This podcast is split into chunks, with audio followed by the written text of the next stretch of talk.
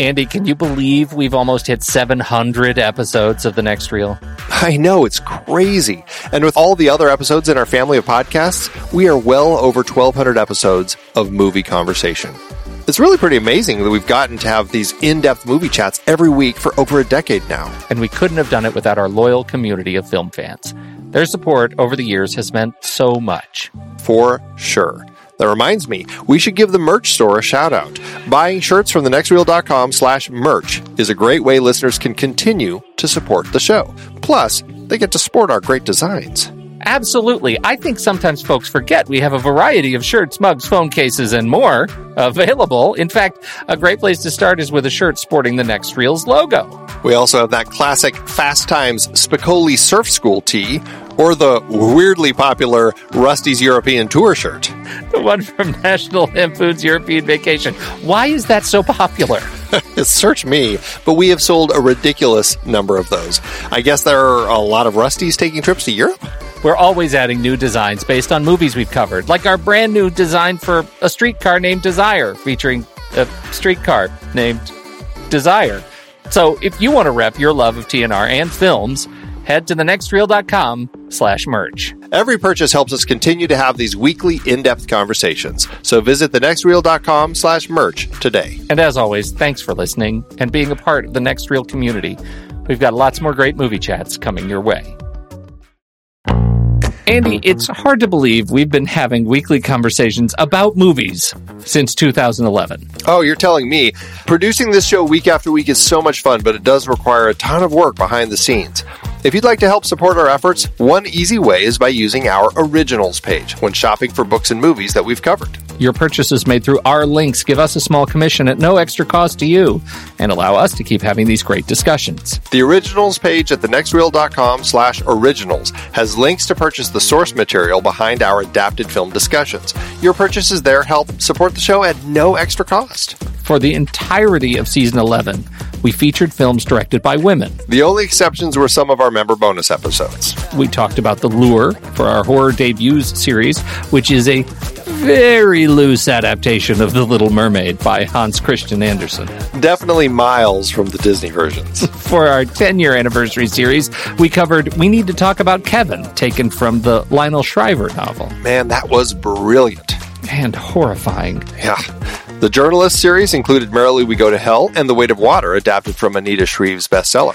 We filled some gaps in previous series with member bonus episodes on adaptations like Malcolm X, Mr. Blandings Builds His Dream House, Cactus Flower, Wild at Heart, Lifeforce, and The Blues Brothers. Our John Heard series looked at a trio of adaptations Chilly Scenes of Winter from the novel by Ann Beattie, Awakenings based on Oliver Sacks' nonfiction book, and Rambling Rose adapted from the Calder Willingham novel. Two films in our coming of age debut series were adapted from books The Virgin Suicides from Jeffrey Eugenides, and The Diary of a Teenage Girl, Phoebe Gloeckner's graphic novel. We had Queen of Katwe for our sports series based on Tim Crothers' nonfiction book. And Clueless kicked off our 90s comedy series loosely adapted from Jane Austen's Emma. It totally took place in the 90s, though. Find all of these books and more adaptations on our originals page at thenextreel.com slash originals. Start your next read from the movies we've covered. Visit thenextreel.com slash originals today. I'm Pete Wright. And I'm Andy Nelson. Welcome to the next reel. When the movie ends, our conversation begins. Look Who's Talking is over. I can't believe she's getting that upset about a Vulcan. Big ears, no emotions, right? It's the most natural thing in the world. No. Yes. no. What? How could this have happened? I take it this wasn't a planned pregnancy. It's a beautiful, magical experience. St. Jerome's Hospital. Ah! John Travolta. Oh, come on, breathe deep, breathe oh, deep. Try to help me just try. Kirstie Alley. Give me some drugs. Oh, thank you a really lot. Now that is a little more like it. Hey, here's Mr. Hand here. Wow. And Bruce Willis as the voice of Mikey. Help! Help! Put me back in! Put me back in! So you're the one that's been kicking me. You're the one that ate all that spicy food. Now Mikey's mommy needs his help. I'm gonna get you the best daddy there is. All right, I'm on the case too. But when you think like this little guy, Boy, I gotta think about getting my own place. there's a lot to distract you. One of those little furry things over your eyes. No, no, let me grab one. Come here. There we go. Discover with Mikey the wonders of life, Fellas, listen, I got something cold and wet in my shorts down here. Guys, listen, fellas. the unexpected delights of family, Oh, yeah, she's gone. and the gratifying search You know that's breast milk. for the perfect daddy. Mikey does need a father. I just thought of someone perfect for you. You'll love him. Was that clown? I want you to be my daddy. And I'll tell mommy about it. You really think you're responsible enough to be a father? Now, this is called driving. This ain't so tough. Mikey! Mikey! Well, I got this driving thing knocked. Look who's talking. What a sweetie. You must be thinking the same thing I am. Lunch. Yeah, right back at you, babe. Mm. This is the end of our official, officially the end of our uh, 80s comedy series. It's the last movie on the public schedule. Look who's talking, Amy Heckerling. Yeah, yeah. Because um, we have a member bonus episode that is uh, tied into this series that's going to be coming out at the end of the month uh, for members. And if you want to get your membership, make sure you do so that you can hear it. It is for National Lampoon's European Vacation. So with that, we will have actually looked at all of Amy Heckerling's films in the 80s. Um, Martha Coolidge has three other films this decade that we didn't end up including, but um, at some point, maybe down the road, we'll be filling those in in a member bonus episode as well. This is a big movie. It was. Did you see this in theaters at the time when it came out? Absolutely, I did. Yeah. Yeah, it is right in the sweet spot of where I would have been when my, you know, my it was family movie night. We'd head out to the theater together. Probably hit saw it at Cinema 180 and had our little popcorn. Yeah, the full experience. Yeah, I was trying to think about this. I'm like, this, I bet it was either uh, me and, and one of my friends. Although, as I was thinking about this, I'm like, I bet this was me and my friend and both of our families. Like, I bet all of us went because this was the type of movie we all would go see, you know? Uh, it just was a very, very popular movie at the time it came out, and everybody was talking about it. Everybody was watching it. So it's going to be an interesting one to talk about today um, as a part of this series, as kind of the end of this series, because I, of all the films, I, I think it's probably fair to say this one has aged the poorest. Oh, Andy, I'm going to tell you right up front. I'm relieved to hear you say that. Well,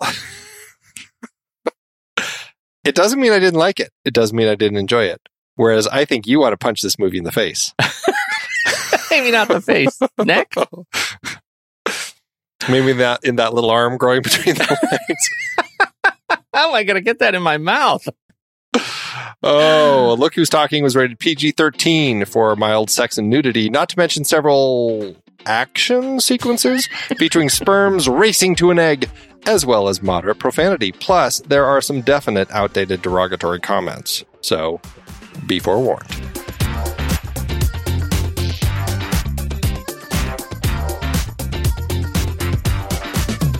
You want to watch this movie and help us out? If you see an Apple or Amazon link to this movie in the show notes, you can click on it, which will take you right to their site where you can rent or buy the movie. And when you do this, we get a little bit in return. Win win.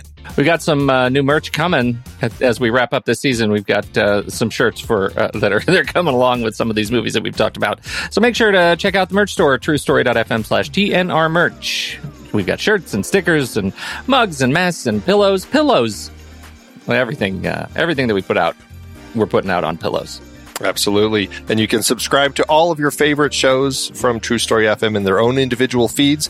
The True Story FM Entertainment family of film podcasts, The Next Reel, Trailer Rewind, The Film Board, uh, The Saturday Matinee, they all have their own feeds now. You can go to truestory.fm slash shows. You can see the full list and you can subscribe right there to each of them would love to start featuring uh, reviews from you. Uh, if you have thoughts on a particular film, e- you know the easiest way to do it, just use your vo- voice memos app on your phone, voice memos, and then uh, send it to us to reviews at truestory.fm. And as soon as you watch the movie and uh, you send it to us with enough time, we'll drop it in the show and, and talk about your review. Get your voice in this very show. We'd love to hear from you. Reviews at truestory.fm. And anyone who is a fan of Letterboxd, I mean, let's face it, we're big fans of Letterboxd. We talk about it all the time. We are, uh, we have our own HQ page now. You can check that out over at letterboxd.com slash the next reel. If you want to get a discount on pro or patron memberships, when you upgrade, you can use the discount code next reel at the checkout or just go to thenextreel.com slash letterboxd. It'll give you your 20% off and it works for renewals as well. Yeah, don't forget it's time for our annual questionnaire. We leave it up and running for probably a couple of months, but um, uh, check it out at, at truestory.fm slash the or any of our, our show pages. Uh, you'll see the banner across the top that says, uh, you know, uh, it says something akin to contribute by filling out this questionnaire. It takes a few minutes. We really appreciate your thoughts and would love to hear from you. Hey, we need your support. We don't sell your information. We're not big on that style of production. We really are reliant on our members to kind of support the show to help us to continue to grow. We have a good membership base right now, and we're always looking at continuing to grow that. If you can support us, become a member, we would really, really appreciate it. Members get to vote on our weekly Saturday matinee polls to choose which list topic based on the movie we're talking about this week that we actually build watch lists for you in that show. And you get to vote. If you're a member, you get to vote and tell us what to talk about. Uh, if you're already a member, you could have voted on the list topic for this very movie. Look who's talking already. Members also get early access to every episode that we release, and we have a lot of member bonus episodes as well. We're doing monthly member bonus episodes that are filling in gaps of previous series. There's the monthly, monthly Flickchart re ranking episode. We're also doing a new members only episode at the end of each series called The Retake, where we are evaluating our thoughts of the entire series. Plus, we're doing our Flickchart ranking for that particular series in that episode. Members also get to vote on what we'll be talking about for these member bonus episodes. So if there's a movie you'd like to to uh, ha- have us give a shout out to uh, and pull apart in one of these member episodes, you can let us know that way. But wait, there's more. Members can also watch the live streams as we record our shows and can even access the live streams from previous shows anytime they want. Members get extra super secret members only channels in Discord. And now members also get stickers. That's right, we will be mailing all of our members a couple stickers from our merch store. Just another way to say thank you for all of your support. And best of all, you don't have to listen to any of this ever again. You get your very own super secret member, personal, individualized, bespoke podcast feed that you can use to sus- subscribe in uh, one of many podcast apps of your choice. And uh, you can get all of our member bonus episodes and all of our public content with no ads, none of this poppycock in there. We cut it all out. Cut out the poppycock.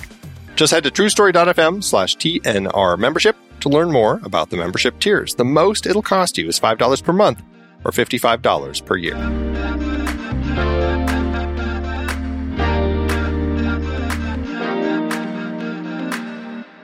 Meet Zinnia. You are being very polite to someone who is attempting to kill us. Her wife Saffron. You can plan all you want, but what matters is what you do when your plan falls apart.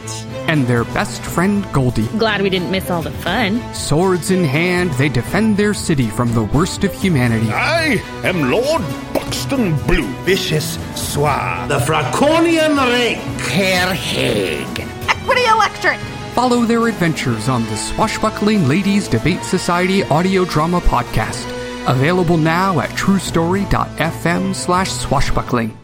Look who's talking. It's you. That's that's who's talking. Andy, I sorry, I was waiting. for I that went in joke. it, uh, since you watched the movie, or since we decided to put it in a series, or for exactly. the last ten years. I'm gonna I'm gonna use this one day. It's gonna be great. the people will love it. I already hear Uh, them clamoring for more. Uh, I, Look who's um, talking now. I I didn't I didn't love it.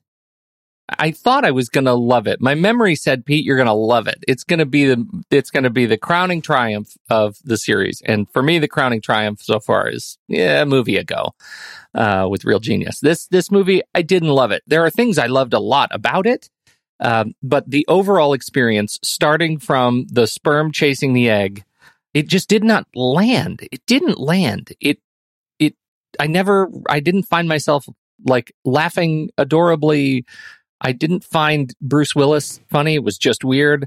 It just didn't hold up. And I'm trying to figure out, and why I need your help. Why is that? I mean, I, I can't speak to some of that, but I, I think that there are elements of the movie that likely that now you're just not connecting to. I mean, I, I know you kind of, in general, aren't as huge a fan of romantic comedy anyway. So I think that there's certainly an element of that that is, is probably affecting how you feel about this particular film. As far as the, the stuff from the era, it's interesting because this did come out at a time when weirdly, there were a lot of baby movies. Three Men and a Baby. She's having a baby. Uh, you know, 87, 88. This was 89. Diane Keaton's Baby Boom was 1987. So that was like fitting into not only was it about babies, but it was about single mothers dealing with uh, children, like we have here in this particular film a lot of baby stuff going on. I found this quote online. It was an era when making the choice to enter single motherhood was quite controversial, and the film tackled the issue with grace and humor even before Dan Quayle called out Murphy Brown. Let's not forget about all of that. also oh, that was such a mess right around this time. And so I think that this film struck at a time when this whole idea of a woman uh, doing artificial insemination to, or quote, artificial insemination, uh, since it wasn't, uh, it, it, certainly fit the era as, as, she's trying to kind of raise a child on her own, even though largely it is a romantic comedy. And to that end, I think you know, Amy Heckerling, as she crafted the script, was doing something different that we weren't seeing in a lot of romantic comedies by having a voice of this baby being so uh, kind of relevant and such a key part of the story. As, you know, I guess largely he's, you know, has opinions about who her mother should date. But I think that, I, I don't know, I, I guess I find it interesting that there are elements I, I mean, because there there are certainly dated elements within this film. The way that some of the language is, as far as you know, jokes about um, you know people's sexuality, like assuming that she is a lesbian just because she was artificially inseminated. Like there were things like that that didn't stick. And yeah, and the, how derogatory it sounded the oh, way oh, he yeah. delivered that line. What are you a lesbo? Like, yeah. like it just I that was nails on a chalkboard. And, and it surprised me because I haven't heard the word used that way in so long that it, it surprised me at just how reactive it was. So of the era. And, yeah. you know, there are other things that are kind of tossed out casually like that throughout the film that, you know, I, I don't know. It, it struck me a little sideways at times that, you know, oh yeah, this is how people talked and it was pretty crass and obnoxious and um, but it was just you know the way that people would see particular things and just call it out. And it's just you know i don't know. It didn't that didn't fly. For me i actually really enjoy the fact that amy heckerling decided to start the film off with a whole bunch of sperm entering entering the birth canal on their journey to go find the egg. Like that was like wow okay that's not something you see that often in a film and actually starting a film that way, I thought was actually pretty, uh, a, a, fairly interesting and, uh, you know, surprising thing. So I found that to be one of the strengths of the film. I found that bit frustrating only when it became uh, a notable like baby and his eyes like start working around. I'm like, this doesn't hold up. This is a weird telepathic Bruce Willis monster movie and it does not fly. It is a bad puppet. And, uh, I, I'm, I know, you know, things have changed and this is where we were at the time, but the sperm, I, I'm, it was fine. It was fine. I just didn't find it as, as sort of bravely adorable as it sounds like you did. And, and let me just say to your point specifically about baby movies, when we started talking about doing this series, I legit had three men and a baby in my head for like a month before I realized what movie we were actually watching. So that may have something to do with it. When Tom Selleck did not show up in this movie, I was still just a little bit disappointed. Or the ghost behind the curtain. right. right. You know, it, it's fascinating. I, um, the, the stuff that I didn't like, I didn't like the whole conceit of the baby talking. I, I didn't find any of that particularly funny. Or charming. What I liked weirdly, and I agree with your point, I sometimes struggle with romantic comedies, was the romantic comedy part. Once we got over the fact, and one of the more dated elements for me is the fact that, you know, as much as we like the fact that Kirstie Alley's going out on her own and bravely being a single mom and choosing to do that, she does so couched in a lie uh, that there is so much shame wrapped up in this movie where she's so terrified to tell the truth of the fact that she got pregnant this way and has to lie about it to, in order to make it normal.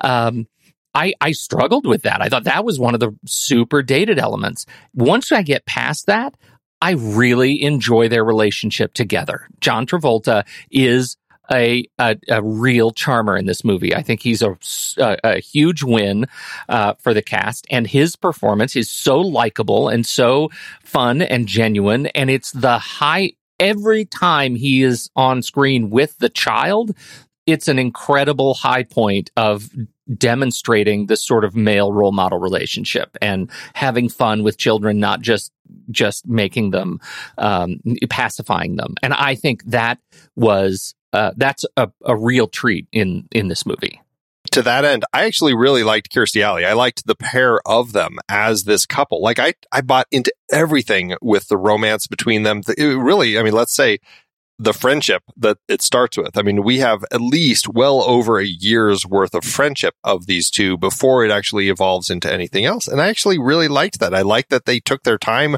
with this relationship as it, as it developed. Granted, I think largely it was to allow for the child to get to a place where it wasn't just a baby they were working with.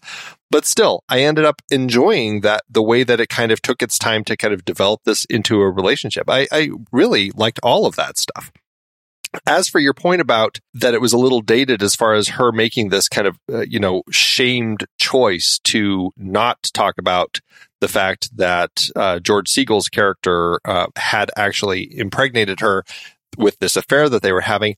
I actually didn't have an issue with that. I ended up kind of buying into all of that because again it it certainly is of its time of this woman who you know she i mean she is having an affair. She is the other woman.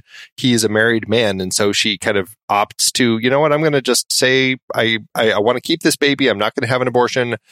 And i'm just going to say i was artificially inseminated just so i don't have to deal with any of that.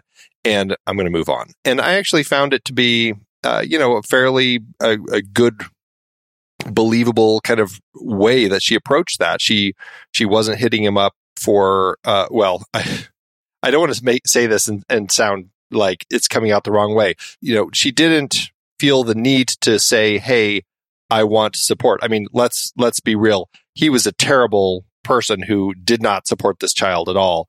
But she kind of said, "You know what? I'm I'm done with you. I'm going to move forward and I'm going to just have this baby, raise it and I'm going to be a fantastic mother. I really enjoyed the way all of that played out. There were those elements about her still having this thing for him and and him I mean he was just a terrible person in general but I really I appreciated that she said you know what I'm okay I can do this on my own and she was and I found that to be a, a sign of strength and it's interesting because it, it did come out at a time where obviously her parents were saying you need a man in your life. All, like people were saying, you know, the baby needs a father and all this sort of stuff. And that to me, I think might be a dated element of kind of the era, the 80s, the, you know, almost the 90s when it's like you got to have the you got to have the two parents in in this child's life or it's going to not be okay. And I think we're kind of past that now, but I I don't know, to that end I just really appreciated that it felt like she was capable of doing this on her own. Well, just fantasize with me for a minute, though. Let's take the whole shame based, I've got to lie about artificial insemination out of the picture. What if she had just come out and say, you know what? I got pregnant. It was an accident, but I'm going to do it anyway. The same conversations happen with her parents. You got to have a man. The same conversations happen everywhere. The same fight with Travolta and uh, Segal in the hallway, which was delightful uh, and rewarding for me. I love just watching them scuffle. Um, all of the same stuff happens and she gets to be more empowered by making a conscious choice, right? I, I feel like that would have been a stronger position. Um, and, and so I, I didn't even like if I try to put myself back into the empathetic, um, youth, uh, uh, uh you know, watching this movie the first time, I just feel like that would have been a, a stronger mechanic than this whole lie around art of, I just think it was dumb. Well, either way, it's, it's, just not it's it's leaving information out like because i because if she had done that then there would have been a lot of questions about who's the father don't worry about that Yeah. like she she would never have Yeah. been telling people i honestly don't think it changes the story much one way or the other It doesn't. Uh, I, I think that it would be pretty much the same thing and so i i, I think i'd be okay but it but it changes the character. I, I think it you changes know, the I don't think it changes it gives in her any more way. agency. Look at that! What we just did. Look who's talking too. That's Um, all right. I don't think it. I don't think it does much for me in either direction. I think it would pretty much leave for her. It would put her in the same place where she's like, you know what, I'm going to raise this baby on my own. It doesn't matter. Like that's kind of what she's saying.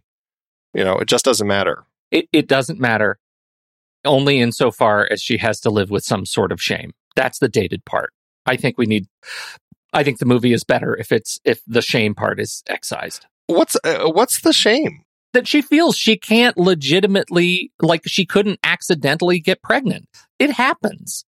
Right? Like she had to lie about giving herself more agency that she chose to go do this when she didn't. She's lying about it. And I understand like as a character perspective that um you know maybe there would be some of that in there, but I actually think it's a better movie if she's able to stand up and say, "You know what?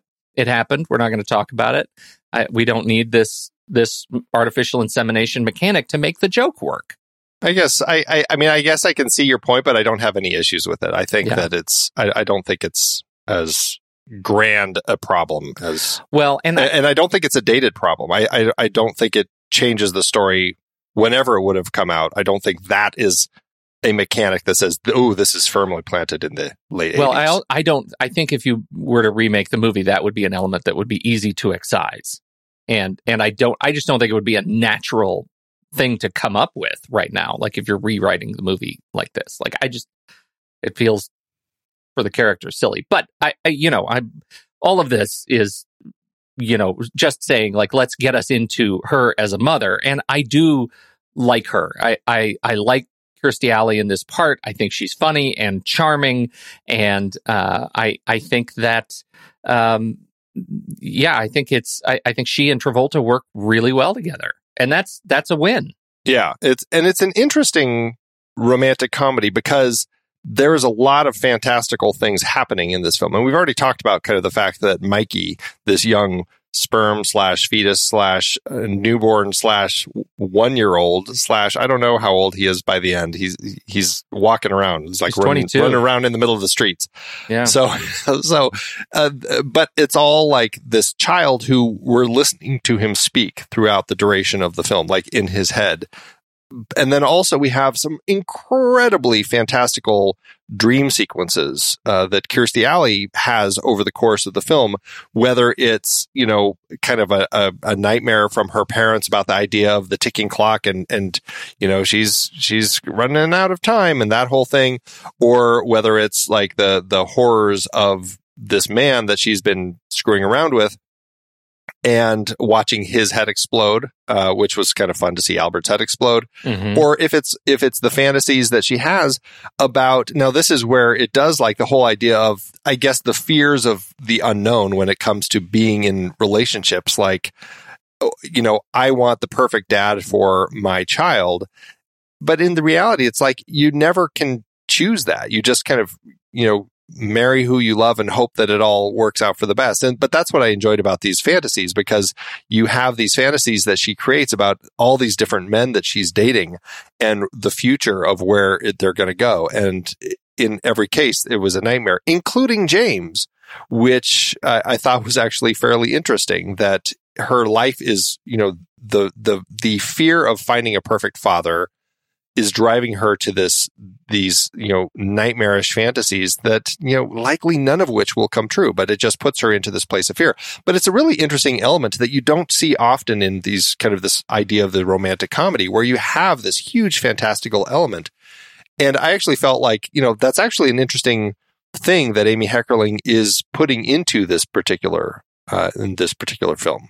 Did what did you think about kind of which which part? The fact that she's doing the fantastical elements, or yeah, that she's right that she's inserting such fantastical the dreams, the talking baby, all of this stuff into what otherwise is a fairly uh, staid genre. The whole idea of a romantic comedy. yeah, Yeah. romantic comedy, new mom kind of fish out of water stuff. No, I I think I absolutely agree, and I think the the fantastic, particularly the the ticking clock, right? The the whole metaphor of uh, of the ticking clock, both for for her as a character and weirdly in hindsight for Kirstie Alley, is i- I think an, an interesting component to the film, and and I think it it, it elevates the experience of of watching the movie uh, beyond just what it is right? It it actually gives us a chance to see a little bit more depth than just oh my gosh where's the car seat now? Like i need to find parental x unit right now some tool to solve some baby problem. Because otherwise I, I think sometimes it's hard to get into characters heads in movies like this because the experience of being a parent is so frenetic with kids of this age. And uh, so it's it's all just montages of things like her putting coffee in the bottle, and that can get tiresome pretty quickly. So building in these these sort of fantasy elements, I think, elevate the experience of watching the movie. I liked it a lot. Speaking of montages, wow, there were quite a few montages that we had in here. And I, I hit a point where I was like, should Amy Heckerling slow down on the number of montages we're having here? But then I was it was also like, practically Rocky Five. Like, come on. but I kept saying then, like, but she keeps picking such good music to play the montages with. Maybe it's okay. yeah, no, I I I do agree with you. Um, it it starts feeling a little bit like the easy way out. Like how, but you made the point earlier. Like we need the montages to move the baby through time, if Yeah, for no other reason. Like we Yeah. have to age this baby, and the only way you do that is either a hard cut, uh, which can be jarring, or a montage of awkward parenting stuff. Yeah, no, I think it works. Uh, you know, what did you think about how we get it, there's it's kind of a an interesting kind of forced element that Heckerling introduces in the script to kind of get Travolta and and Alley together. Like initially, he's just the cab driver. He happens to be the one who she hops into his cab. He takes her to the hospital. She Yeah. lea- or, and then he gets um, I don't know. There's there's another kind of gag trope that we have here. The person who brought you to the hospital is mistaken to be the father, thrown into scrubs, and is in there in the delivery in the delivery Yeah. room when you're having the baby. It's like, eh, okay, I'll, I'll kind of go along with it. But then she leaves her purse in the car. He brings it back, and then it's this whole idea that he needs residency in the in the city. He's trying to find a nursing home basically for his grandpa. And so he is secretly having mail sent to her place and is caught as he's trying to pull out some letters from her mailbox that has the information that he needs. That's how he gets kind of kept in her life. And um, I mean, it, it's an interesting element because obviously we get to meet Grandpa, which becomes a, an important figure later in the film. Does that structure work for you as far as how Heckerling kind of crafted this to kind of keep these two together? Keep these two together. You've just skipped past my rant about getting these two together. You introduced them. You you must let me rant. I oh, found please. the cab ride so weird. Like that's the part of Travolta in this thing that I just find jarring and strange. Like the fantastical nature of the fact that they would build this, they, that their relationship would start uh, at the point of like bickering old couple. Like she's hammering at him and he's like, hold on, let me get you. How does he know to go from zero to a hundred like so fast? There's no sense that he's going to stop and say, wait a minute, we should maybe call an ambulance. Wait a minute. I mean, I know rom coms have to do this kind of stuff, but I found it absurd and I, it, it was a, a moment I had to get over. I didn't need a midtown car chase in to to get us into this character space. I think it was a weird way to have them meet. I did not like it.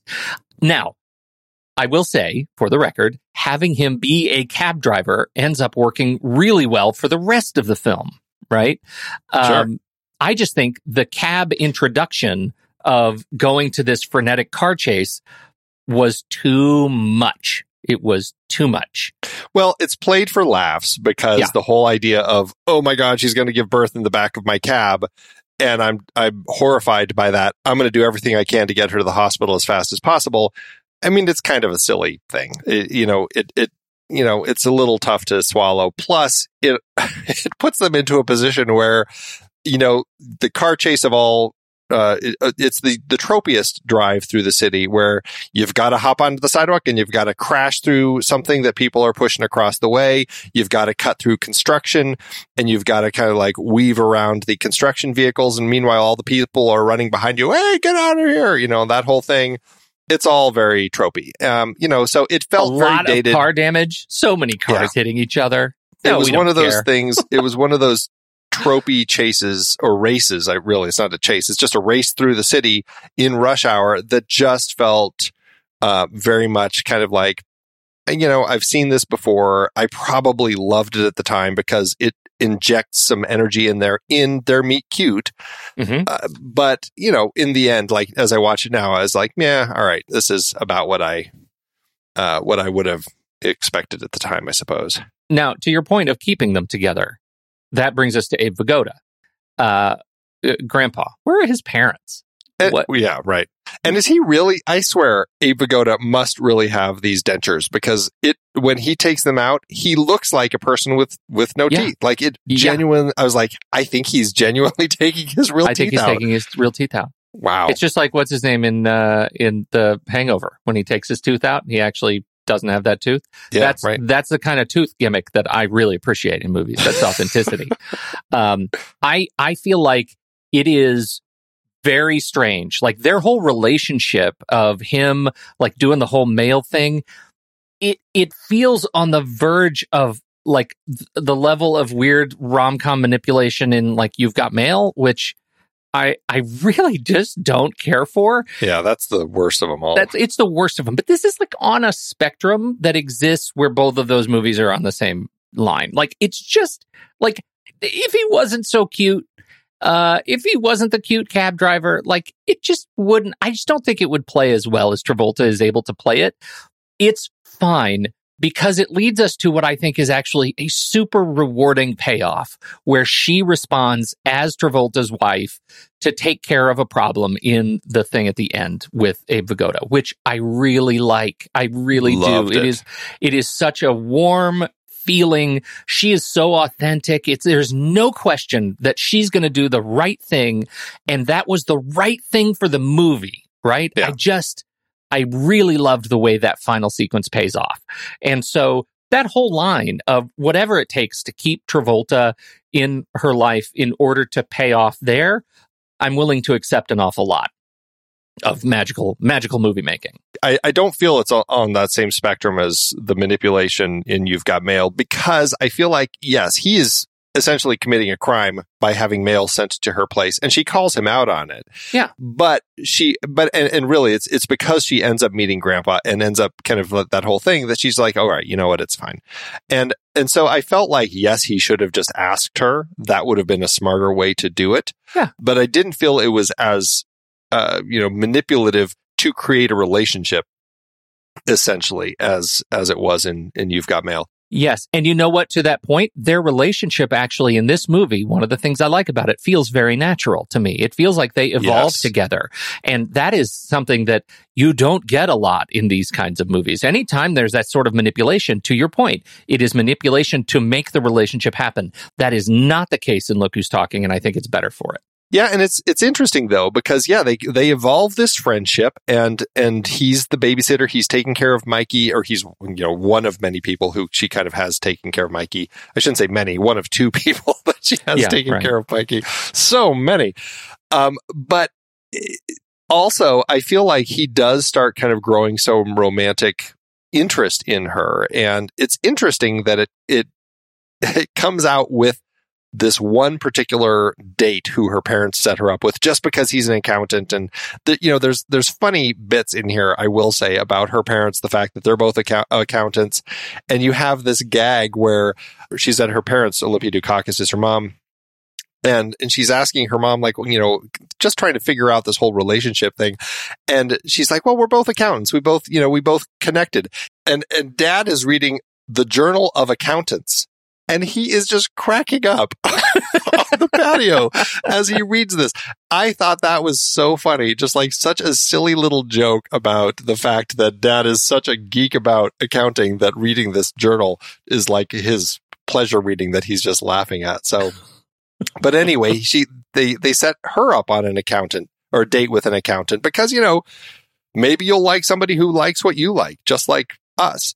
And but it was an interesting date because this is the one date that she goes on where John Travolta really, I don't know. I don't know if he's just doing it for fun or genuinely seems threatened, but he kind of spins this whole thing about the fact that she's a liberated woman and she doesn't like, she gets upset when dates pay for her and all this sort of stuff to basically kind of um, ruin the date is what he is kind of Super doing here. low key manipulation. Like his Yeah. delivery is such a soft sell that it's it's more subversive maybe than it should be.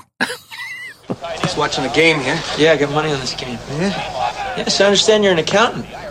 Yeah, I'm a CPA. Oh, that's great. You and Molly get along great. She's a she's a, a CPA, you know. No, I know. Her mom Yeah. told me. God, it's got to be tough, you know, being a mom and a CPA. I don't know, but Molly, she's a tough girl. What do you mean tough? Well, first of all, she hates it when guys like open doors for her or try to pick up the tab or pay for things. Really pisses her off. Really? She's liberated, huh? Liberated. Come on, guy babysitter. Yeah, and that, but why is he doing it here? Like, why d- does he really feel threatened by this guy? Like, I mean, especially because he just had Mikey pull his toupee off, right? Yeah. Like, eh, where's the threat? yeah, right. I, I am I am right with you because it it it is delivered in such a way that you might actually think, "Hey, I think he genuinely believes these things about her." And and he probably does. Like I I don't want to you know miss that. Like I think he thinks she is a a strong and liberated woman and she's made a lot of strong choices. Is he really manipulating her around or manipulating him around this idea of, you know, paying the bill and it does feel in their dinner sequence that she kind of pays the bill without a whole lot of show. There are a couple of cuts down to the bill and cuts to him, cut down to the bill, but not a lot. It- like it doesn't oversell the point that she's just, you know, that she's really making a sacrifice to pay. It just feels very low key. Yeah, it's just done as a strange gag. Like, she's going to pay the bill. She has to open her own doors. She has to buy the movie tickets. Like, all of these things that it kind of sets it up to be just to say, oh, er, because then he has the line, oh, your, your babysitter gave me all the inside scoop. Yeah. all this sort of stuff. And, you know, I don't know. The date wasn't going to end. I mean, he's like, you know, wanting a kiss. He wants to come up and all that sort of stuff. And she clearly wasn't going to have it anyway. So I just don't know. Like, you know, it just, this was a date that felt very scripted. It felt like we've got to have some conflict injected into this particular date for some reason. Like it just, it was weird to me. I mean, you know, it played okay. I just never felt any threat by this guy. And if they were going to actually make it a threat, it should have been a very handsome guy that she could have actually kind of fallen for. Yes. If it wasn't for these things that, that, you know, he wasn't treating her well or something. And that would have been funny, ironic too, and not in a hat on a hat way. Like having a super handsome guy show up and make him an accountant would have been super funny to watch Travolta attempt to manipulate that and to give her the chance to have the turn that says, even though you're incredibly handsome, even though you're charming and you're in my field, the fact that you made me pay gives me the opportunity to use the punchline and now I'm broke and close the door right? Like that, that's, that's just better, like smarter comedy. I recognize armchairing director in a podcast is rude, and yet it just feels like low hanging fruit to me in hindsight 20 years later. Yeah. Well, clearly the whole thing was written just for laughs. Pulling a toupee off, laughs. I mean, you can see why it was written the way it was. And Yeah. I mean, It- those are the things that we probably laughed at a lot in when we saw it in theaters. The movie was made for us then. Yeah. And that's why I, I even wrote up in my review. I don't think this movie is made for me now, right? Like this movie was was not made for me now. So it, it's it's fine. Can we talk a little bit more about George Segal and their relationship? George Segal was in a film in the 70s called A Touch of Class. He plays uh, a man who is sneaking off with his lover from uh, from London they're sneaking down to Spain to have a tryst. And it just like the whole thing just felt like, ugh, like, I don't know. It, it felt like it, this was the same George Segal that we had in that film, which was 16 years earlier than we have here. And I'm like, why is this is this a thing that George Segal was doing a lot with his career of doing these sorts of films where it was like, you know, the just kind of the involved in an affair. And I mean, I don't know. It just, it was so strange to me. Like, I, I didn't care for that film. It, I mean, it, people loved it at the time. It was nominated for, uh, for Best Picture, which is strange to me, but it was. And it was a film about a guy having an affair, basically, and, and kind of the end of the affair. And here you have him kind of in that same role. And I just like, gosh, why is this a thing with, with George Segal? I, I don't care for his character, kind of like this kind of freewheeling guy who's just, I mean, he's just a selfish person who just can't decide. I mean, he's cheating on his wife. He has a family with kids. He's, uh, when she gets pregnant, he starts another relationship with another woman.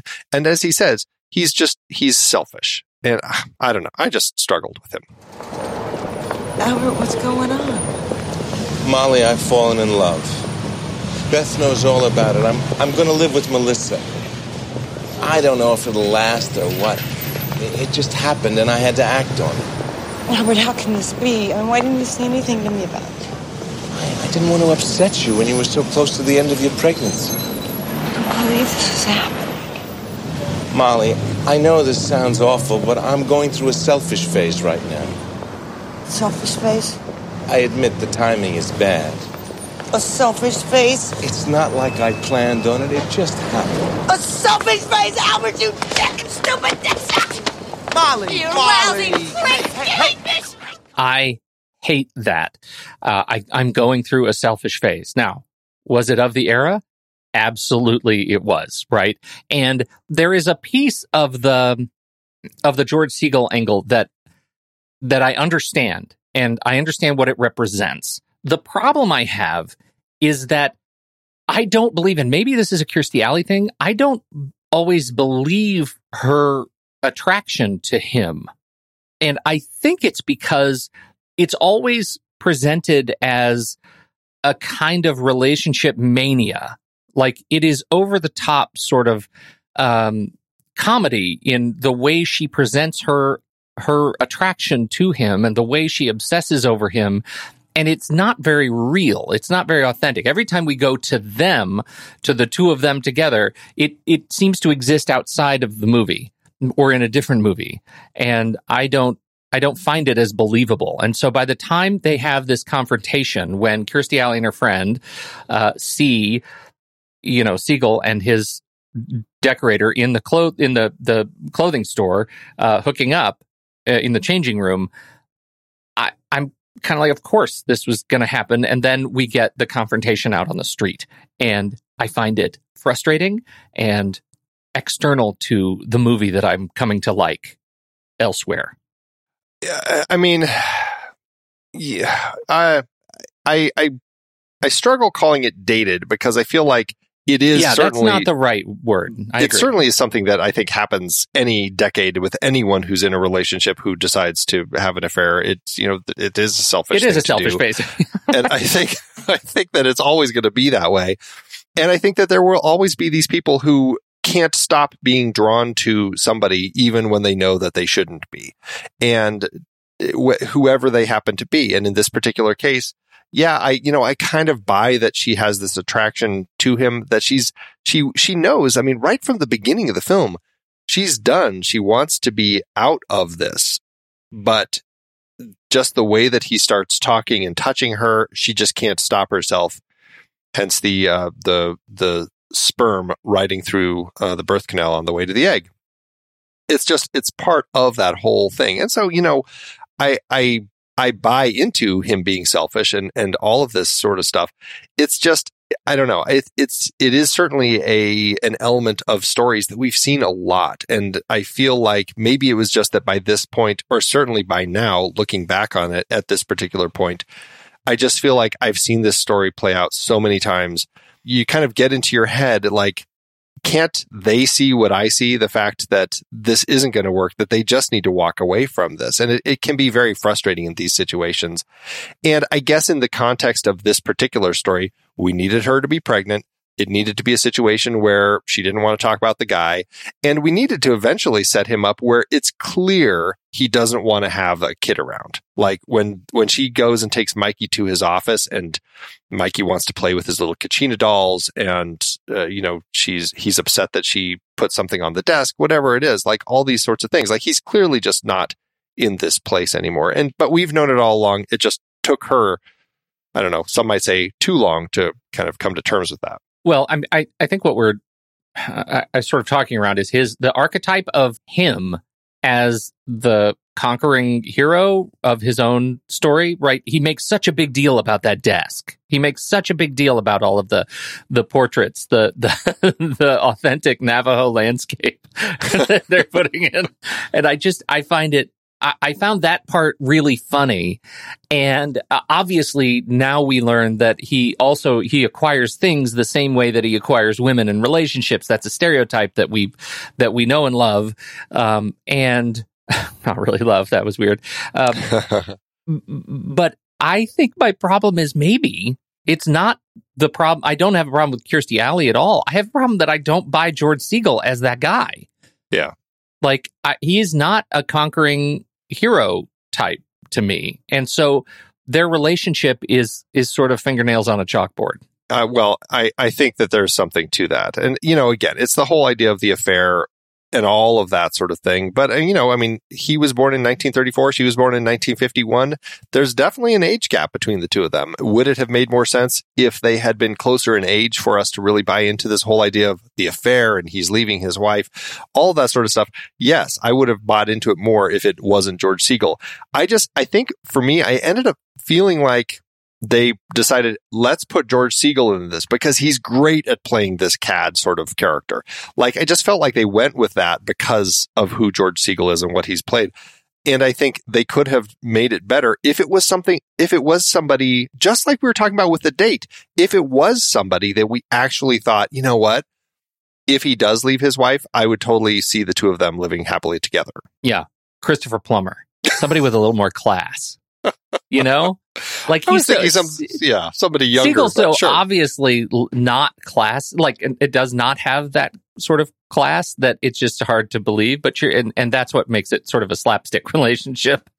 I need I need somebody classier. Now, would you have uh, liked seeing Geena Davis in the role? She was originally considered for the role of Molly, but she turned it down because she couldn't handle doing another movie with a birth se- sequence since she had just done the one in The Fly a few years before, which let's say was a little bit more traumatic. Although she would do one later in Angie a few years, few years down the road. That's but pretty good. That's pretty don't good. I of course I can see her in this part, and I think she, you know, especially on the heels of just watching Thelma and Louise, I think she brings some of that uh, innocence, that sort of naivety to the to to this character. I think she could have she could have totally played it. What's interesting is Travolta, he was at a point in his career where he had had so many box office flops. He was kind of in the doghouse and people weren't up on, on casting him. And, you know, a lot of people say Pulp Fiction is the thing that actually kind of got him back out of that. But it actually was this film.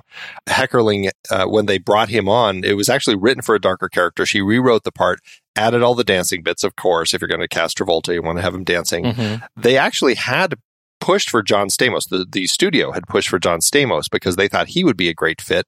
He couldn't get out of his full house contract, so it wasn't him. They also pushed for Michael Keaton, Mel Gibson, Jeff Goldblum, which would have been interesting if it had been Geena Davis, and Griffin Dunne. I'm waiting for you to say your thing that you're always going to say. Griffin Dunne. Well, Andy Griffin Dunne and I uh, share the same alma mater. Hey, there you go. Um, but of course, uh, Travolta ended up being the one who's cast. And Travolta, and I think this speaks to why we like him so much in the film. He says of all the roles that he's played, it's the character in this film that is most like his real personality. Yeah, I buy that Absolutely. Yeah. It, it felt effortless. And I think why we buy the two of them together is because they really kind of fell in love on set. They didn't, nothing consummated or anything, but Alley said he was the love of her life. Later, years later, she said uh, it took years for her to not look at him as a romantic interest.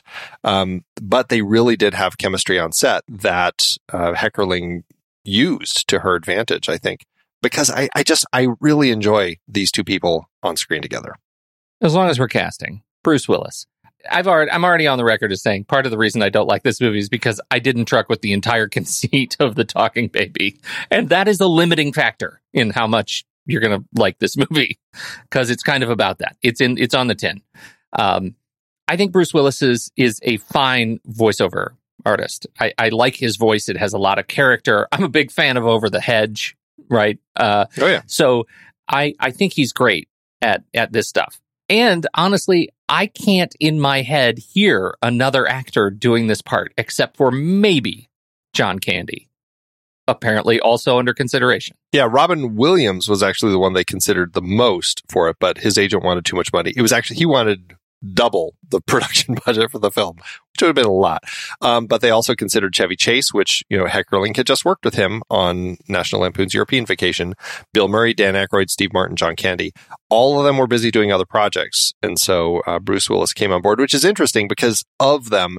Well, I guess it was during his moonlighting days. And so I can see them using that kind of comedy element and bring it into the film because otherwise I wouldn't say, you know, he was a, a, a, comedic person, especially after Die Hard. Yeah, I, I don't think he was necessarily comedic, but you can certainly hear the character work in Die Hard, right? He's got he's got a, a wide range in his tone. Um, the baby, Jason Shaw. Well, I shouldn't say the baby. The the toddler, the young, the the oldest version we see of mm-hmm. of Mikey was Jason Schaller, uh, this was his only film role. He was in neither sequel, and he never acted again. That being said, he's very tall, six foot two. He's got kids of his own, and he actually works down at Walt Disney World. He's a singer, actor, dancer, pops in TV ads from time to time, but but largely is just you know just a normal person. He's a normal person. Normal. Well, I, he was he was a fine, adorable uh, kid for this movie. I think he was he was great. You know, it's funny. I just want to talk about this whole idea of Bruce Willis as his voice, as Schaller's voice uh, for such a portion of the film. I really don't have an issue with Bruce Willis as the voice of Mikey. Like, that works for me, except for, and this is when I start struggling with it. It's when oh, it's good. used for actual conversation, like when they're getting the, the child, and this happens when, when he's hanging out with other babies too, like when they're all kind of together, when the director and the team are clearly trying to get the child to actually say something and you see their mouths moving, but you don't actually hear anything because instead you hear Bruce Willis saying, Hey, right back at you, babe, or whatever, you know, but you see his mouth like moving and is, is he saying haka or whatever you know? It's just that's when it strikes me weird. It's not just his head thinking it's actual like now infant communication and that that's when it's a little uh, it works less for me. Hey mikey! Hey sarah hey how you doing? Hey come over here man i want to talk to you. Oh, where are you going? I'm on the run gotta go. Yeah right back at you babe. Mm. good to see you Hiya, Mikey. Oh, oh, is that a new hat or is it time to change the bandage? The playground scene when they're talking to each other, the scenes on the streets uh, where the, the the strollers are passing each other and they're having these conversations, shaking hands. I find that all just I just don't I don't find it funny. And that I, I think is the real pinnacle of where the stuff doesn't work for me, even though it doesn't work throughout the entirety of it. But maybe that's the because that's the ultimate end game of the joke is having these kids telepathically communicate in other adult voices. And let's be honest. I mean, this I, I don't know if we could say that this really kind of started that whole thing, but I, no. I think I think at the time it worked really well.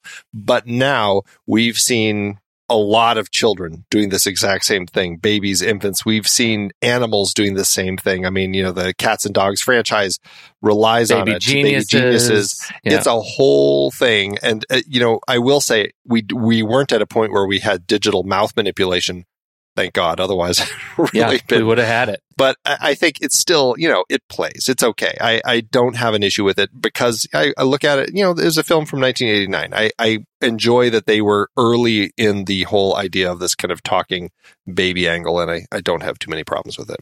I do like the idea that they did change the voice for international release. I think that's a nice touch. Different actors. And not just different actors, because often they'll just cast, you know, whoever, but right. they actually cast very popular people. And that's, I think, what is the difference in, in that is when it would go over to Spain. And actually, Heckerling says Travolta came up with this idea uh, that when it would go over to Spain, they'd get like a famous Spanish celebrity to do the voice of Mikey or Italian and you know whatever. And and that was kind of it created a different appeal for it, which is kind of fun. But to that end, I did want to bring up, and it's it's not a huge thing, but we do have a cameo voice at the very end of this film when Mikey's sister is born.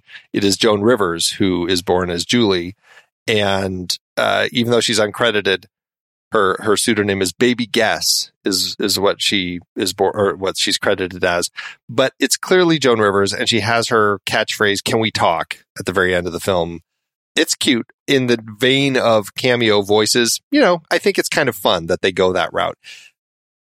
It's odd to me, I, I guess, looking at it, that they don't go that route or they don't bring her back for the sequel.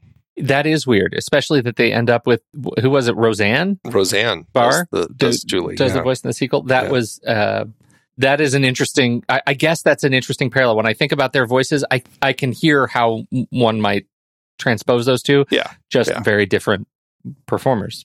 Right, right, right. Interesting. So Heckerling just got pregnant and really wanted to do some inner work she had this baby and she was constantly thinking about all these things that the baby would actually be saying. And that's, you know, that led her to kind of come up with this whole idea for this uh, script, which I, you know, I think is kind of fun. It's funny. She first pitched it to Disney. Michael Eisner was the CEO at the time, and he said it was too sexual for them, even for their more mature Touchstone Pictures banner, which is kind of funny um, because I don't feel like it's really a sexual film, but you know, clearly that was an Eisner thing. It took some time for them to find it. I mean, she talked to a, a, number of other studios before they finally landed on one. She was trying to get back into doing writing and directing, not just kind of directing other people's scripts. And so she found uh, at TriStar, Jeff Sagansky was the president, and he he said uh, he greenlit the film and said she has a very quirky, offbeat comic sense. When she's free to use that on a film, she's really on firm footing. It's what she does best. Those other films really weren't her sensibilities. He's talking about Johnny Dangerously and European Vacation.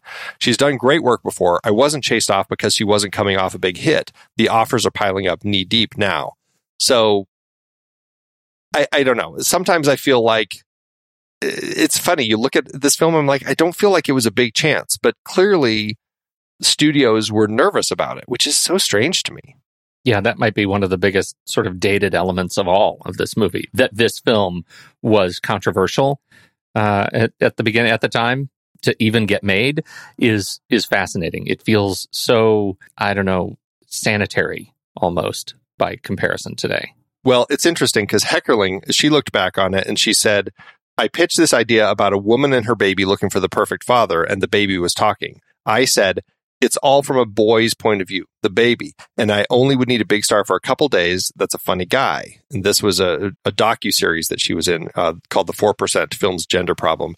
She said, "I made it like it was about a talking baby played by a male comic. They insist women are not funny, so it's almost like you got to trick them."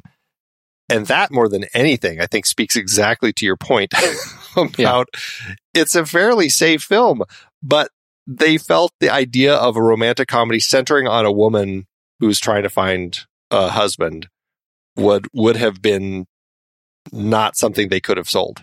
Crazy to me. However, a lot has happened. A lot of proverbial water under the bridge. The yeah. thing is, like Kirstie Alley, uh, let's she, let's just say Heckerling wins this round, right? She absolutely wins this round because this is Kirstie Alley's movie in its final form. It is her movie, and she's a funny, funny lady right? She she actually performs this chaos very very well, and I think she, um, you know, when you look at at her experience on uh, Friends, or not Friends, on uh, Cheers, which I love very, very much. I think she was a great sort of stand in replacement for Diane. Uh, it ended up being a, a, a, a real lock on that show. I think she was, she plays both a great straight woman and, uh, and a foil. And she knows she knows comic beats and i think you get to see her deliver them here on the big screen i think it was terrific yeah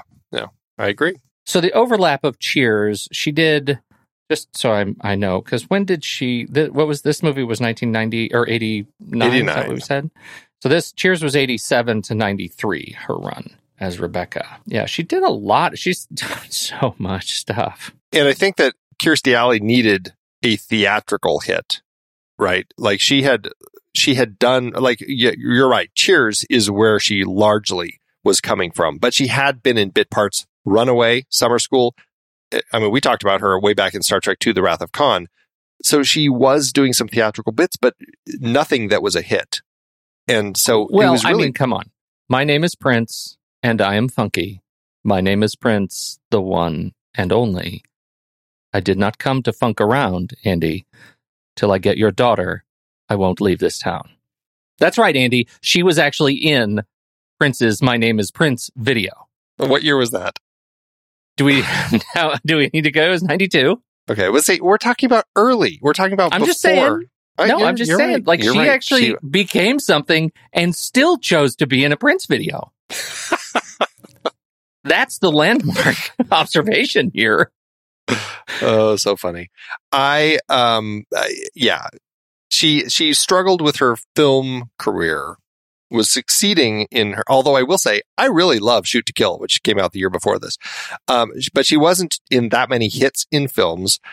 And then it was the TV that was really working. But it, that I think gave her the chance to be in Look Who's Talking. And that's what really took off. And that's probably what drove her to be in Prince. Okay. Just saying. Also, his immeasurable talent maybe had something to do with it. Maybe. maybe. Okay. Let's uh you want to can we just talk just briefly about the puppetry? Yeah, That was kind we of a big deal in this It movie. was. There's big models that they had to was. take care of here. They may look a little creepy now, particularly when it's the fetus uh, swimming around in the womb. A little funky. Bruce Willis.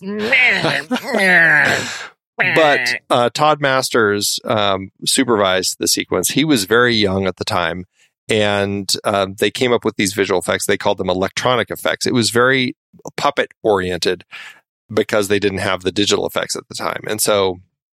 But yeah, they create the womb, the the egg, the sperm, the zygote, the fetus, going down the birth canal, all of this sort of stuff that we get to see. Um, and it was very, very, very complicated. Um, he said the most complicated was one shot where it was Mikey playing with his placenta. It took him 115 takes to get it right. He said it required 12 puppeteers. People were hanging upside down, and the shot ended up getting cut from the film. So it was very difficult Awful. to kind of create this whole thing. And, you know, the baby does look a little funky now, but It's the eyes, man. It's the eyes. I remember at the time thinking it looked pretty cool. So it's it's a little dated now, but I I guess I just kind of look back on it with kind of a, a sort of fondness still. All right.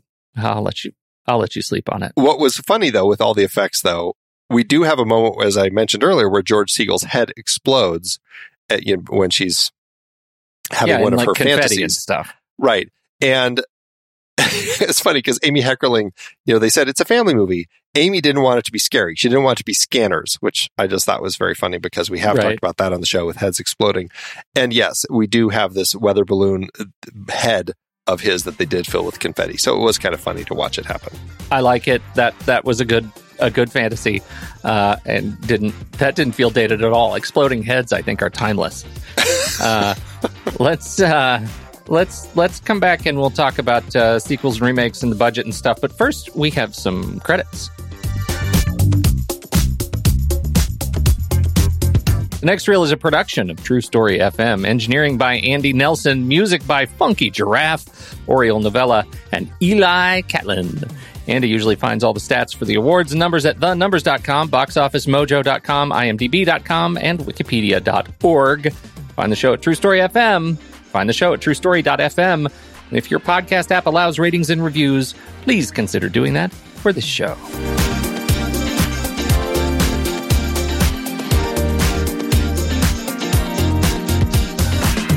Sequels and remakes, Andy, we have two of them. They came back too and now. And do you feel as strongly about those as you do about this one? Well, and it was quick. I mean, this movie made money, and so they said, let's get a sequel going right away. Amy Heckerling came back to do Look Who's Talking 2. John Travolta, Kirstie Alley, Olympia Dukakis all returned. All three of those performers also returned for Look Who's Talking Now in 1993, although Heckerling did not return for that one. That's generally considered the weakest of the three. Look Who's Talking 2, people say, is actually as good as the first film. That's where you have Mikey dealing with his sister and their friends. And then Look Who's Talking Now, that's where they have the talking dogs, uh, which I think was Danny DeVito and Diane Keaton, if memory serves. Yeah, I think so. So I don't actually, I don't think I actually saw that one. I didn't see the third one either. I only saw Look Who's Talking 2. Yeah, and I have zero memory of Look Who's Talking 2. I don't remember much about it either, but it again, Roseanne and her TV show, obviously they were once again bringing on people for these voices that had a following. Well, and look who else they brought in. They bring in Gilbert Gottfried. They bring in Damon Wayans. Mel Brooks is in. I mean, they got they got a serious comedy cast. Indeed, yeah. Uh, for a four point seven on the IMDb scale which is interesting because I do hear, and I again I haven't seen it since, but I, I'd be curious to revisit it just to see if it's kind of on the level of this one. Like it's yeah, it's as good as it as the first one for the era. Like now you watch it might might not work as well, but you have IMDb closed right now. I do because I want I want to do the IMDb game with you for Kirstie Alley.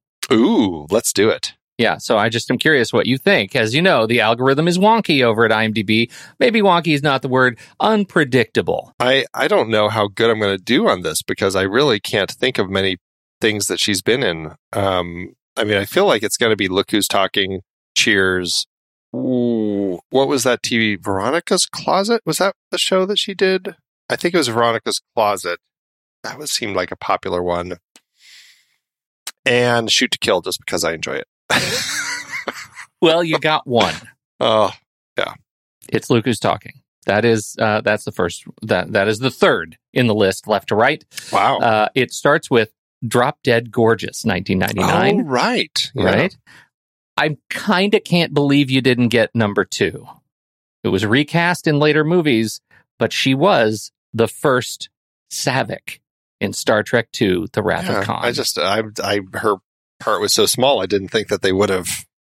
Uh, that would have somebody at IMDb noticed. Somebody yeah. in the algorithm noticed, uh, and the the last was Village of the Damned, oh, 1995, sure. as Dr. Susan oh, Verner, John Carpenter, right. John Carpenter. That's right. Huh. Okay, there you go. Interesting. Interesting yeah. what they pick up. They weren't. She wasn't in the TV show. the The success of the first two films it was so much that uh, there was a TV show called Baby Talk, which actually was, I think, the original scripted title of the film. Uh, it only ran for a year. Um, Scott Baio was in it, and Tony Danza was the voice of Baby Mikey. Interestingly, George Clooney had a small role, and he has since said it was the quickest exit he ever took filming anything. It's kind of funny. you just had to get out. He's like, oh no, I'm out of this one. Um, there have been talks of a reboot for the series. Uh, in 2010, Fast and Furious producer Neal Moritz was going to reboot it with Mikey now grown up, and now he would be the father of the baby in the film. As of uh, July 2019, Screen Gems had announced director Jeremy Garelick was writing the script for it. And that I'm assuming with the pandemic, the whole thing's kind of been kind of put on hold. So who knows where they are with rebooting this particular franchise? Fast cars, smooth babies. That's what it's going to be all That's about. Just awful. Uh, how to do an award season? It had five wins, two other nominations. It was a very funny film. So at the American Comedy Awards, Kirstie Alley was nominated for Funniest Actress in a Motion Picture Leading Role, but lost to Meg Ryan for When Harry Met Sally. The BMI Film and TV Awards, David Kitay actually won for his score for this film. It won uh, for the best film at Golden Screen in Germany. It won the Blimpie Award at the Kids' Choice Awards for favorite movie. It won the People's Choice Awards for favorite comedy motion picture. I don't, the Yoga Awards, it must be a Spanish thing because it won for the worst Spanish dubbing by Moncho Barajo. and it was also nominated for at the Young Artist Awards for Best Family Motion Picture Comedy, but lost to Parenthood. That's awesome. the Yoga Awards. Not great. How to do at the box office, though? We kind of alluded to this at the beginning. This movie was a slammer. It was a hit.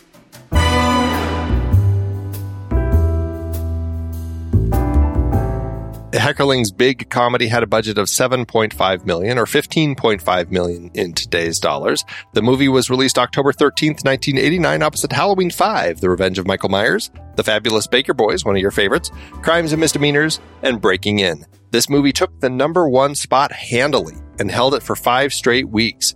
It would end up playing in theaters for 63 weeks, earning 140 million domestically and 157 million internationally for a total gross of 615 million in today's dollars. That is an incredible run for this film, which of course opened the doors for an immediate sequel and eventual third film, as we have already talked about. This ended with an adjusted profit per finished minute of 6.2 million, cracking the top 20 of AP, APPFMs on our Google movie budget breakdown, which you can check if you're curious. I think. Can they still check that? Or is that It's no longer sti- something no, that people can still, check? It absolutely still exists. And now that you mention it, because it's been so long since we referred it, I think the link might be hidden. So I'll have to fix that and make sure that you can find that link. But I'll put it on the show page. Yes, you can find where our big movie budget breakdown, you can see it on there. But yeah, we haven't had one crack the top 20 in a little while. So there's the newest one. Fantastic. Fantastic.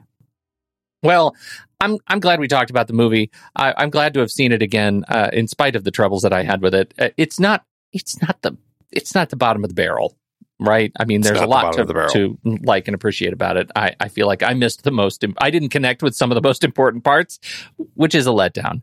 Uh, but this this wraps our, our the part of our public series. And it's kind of a nice toss into our retake. I can't wait to uh, talk about that. See what that kind of show sounds like. Yeah, yeah, I'm curious. I mean, it was fun revisiting this one again after all these years, just to see kind of how how it was, what worked, what didn't, and just kind of get a read on it all over again. So I'm glad I rewatched it, and it certainly made me curious about looking at the second and third ones. Although I don't think I'm going to be racing out to see them. Okay. All right, everybody. Well, we will be right back for our ratings. But first, here is the trailer for next week's movie Willard Huyck's and Gloria Katz's 1973 film Messiah of Evil, kicking off the next series, Horror Debuts. Have you seen it? We want to know what you thought. Send us your thoughts in a 30 second audio clip or a voice memo, and we'll get your review in the episode. Send your 30 second audio clip to reviews at truestory.fm. They say that nightmares are dreams perverted. I've told them here it wasn't a nightmare, but they don't believe me. They nod and make little notes in my file. Not far from here, there's a small town on the coast. They used to call it New Bethlehem, but they changed the name to Point Dune after the moon turned blood red. Point Dune doesn't look any different than a thousand other neon stucco towns. But what happened there, what they did to me, what they're doing now, they're coming here. They're waiting at the edge of the city. They're peering around buildings at night. And they're waiting. They're waiting for you. And they'll take you one by one, and no one will hear you scream. No one will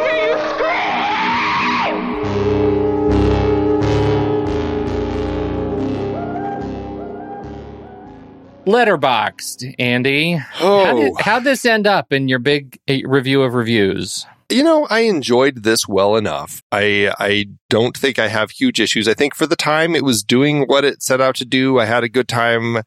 Uh, you know, I I do find by the time we're getting to the end, it's you know, it's kind of standard territory. And, you know, I don't know. I feel like I don't feel like a straight up right down the middle two and a half is completely fair to it, but it certainly isn't as highly ranked as any of the others in our series. I feel like I'm going to end up at a three star, and uh, you know, I'll still give it a heart. Yeah, it's troublesome uh, for me. I think I think I'm going to be right there too because again, I, as you know, I feel like a three star is my new kind of minimum because a three star over an IMDb would be a six star. And I do think this movie is watchable, and I think it is for a lot of people that aren't me. And I don't want to say this is a, this is a terrible, boring, horrible, ill constructed movie. It's a competent film with some good beats, and if you truck with the central conceit, I think you could really, really like this movie. So I'll give it a three star. I don't think I'm going to give it a heart. I think I'll just be a, a solid three star competent movie that I don't need to watch again. Sure, it's fine. It's fine. it's fine. All right. Yeah. Well, that will land it three stars uh, on average with a heart uh, over on our letterboxd HQ. So, what did you think about Look Who's Talking? We want to know. Hop into the Show Talk channel over on Discord, where we will be talking this week about the movie. When the movie ends, our conversation begins.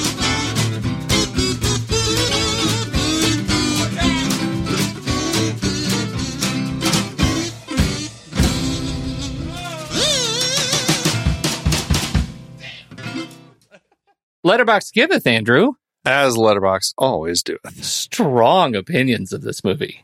Oh, Strong, indeed. especially at the bottom of the barrel. There, there are a lot of people who Oh. have things to say. Let's just say. Yours, actually, since I have the benefit of having uh, read yours, I think yours might be funnier than mine. Oh, I don't know. What do you think? What do you think? I don't know. You want to go for it? Why don't you go ahead Sure. and do it? Okay. Go ahead. Mine is a one star by Mansuit, who says, if you got rid of the whole talking baby gimmick, this film would play out the exact same way. Also, this film is aged like milky, milky milk. Moments of good acting, though, I'd say. I, what is that? I don't know what milky, milky milk is. But Mmm, milky, milky milk. Well, I have a one star from Niall who says the first 10 to 15 minutes or so of this film is absolutely off the rails. From the opening credits depicting an egg being fertilized by sperm while Bruce Willis hoots and hollers to Bruto's terrible fetus improv about autofellatio and a bevy of X Files and Twin Peaks character actors. But it quickly loses the absolutely maniacal vibe. Once it does, it's just pretty boring. Nothing happening rom com with Willis just laying it out as a narrator. If it kept it the energy it starts with throughout, it could have been a wild time. But instead, it's pretty much nothing. Oh, my goodness. Mansuit and Nile. There's some there's some there's some pretty delicious reviews on Letterboxd. good thoughts. Thanks. Thanks, Letterboxd. I feel like we need to throw in the bonus from Tavis, though. Uh, sure, go ahead. This is a one star. He says, I guess if you're a Scientologist couple, your baby's going to have an annoying inner, inner monologue voiced by Bruce Willis.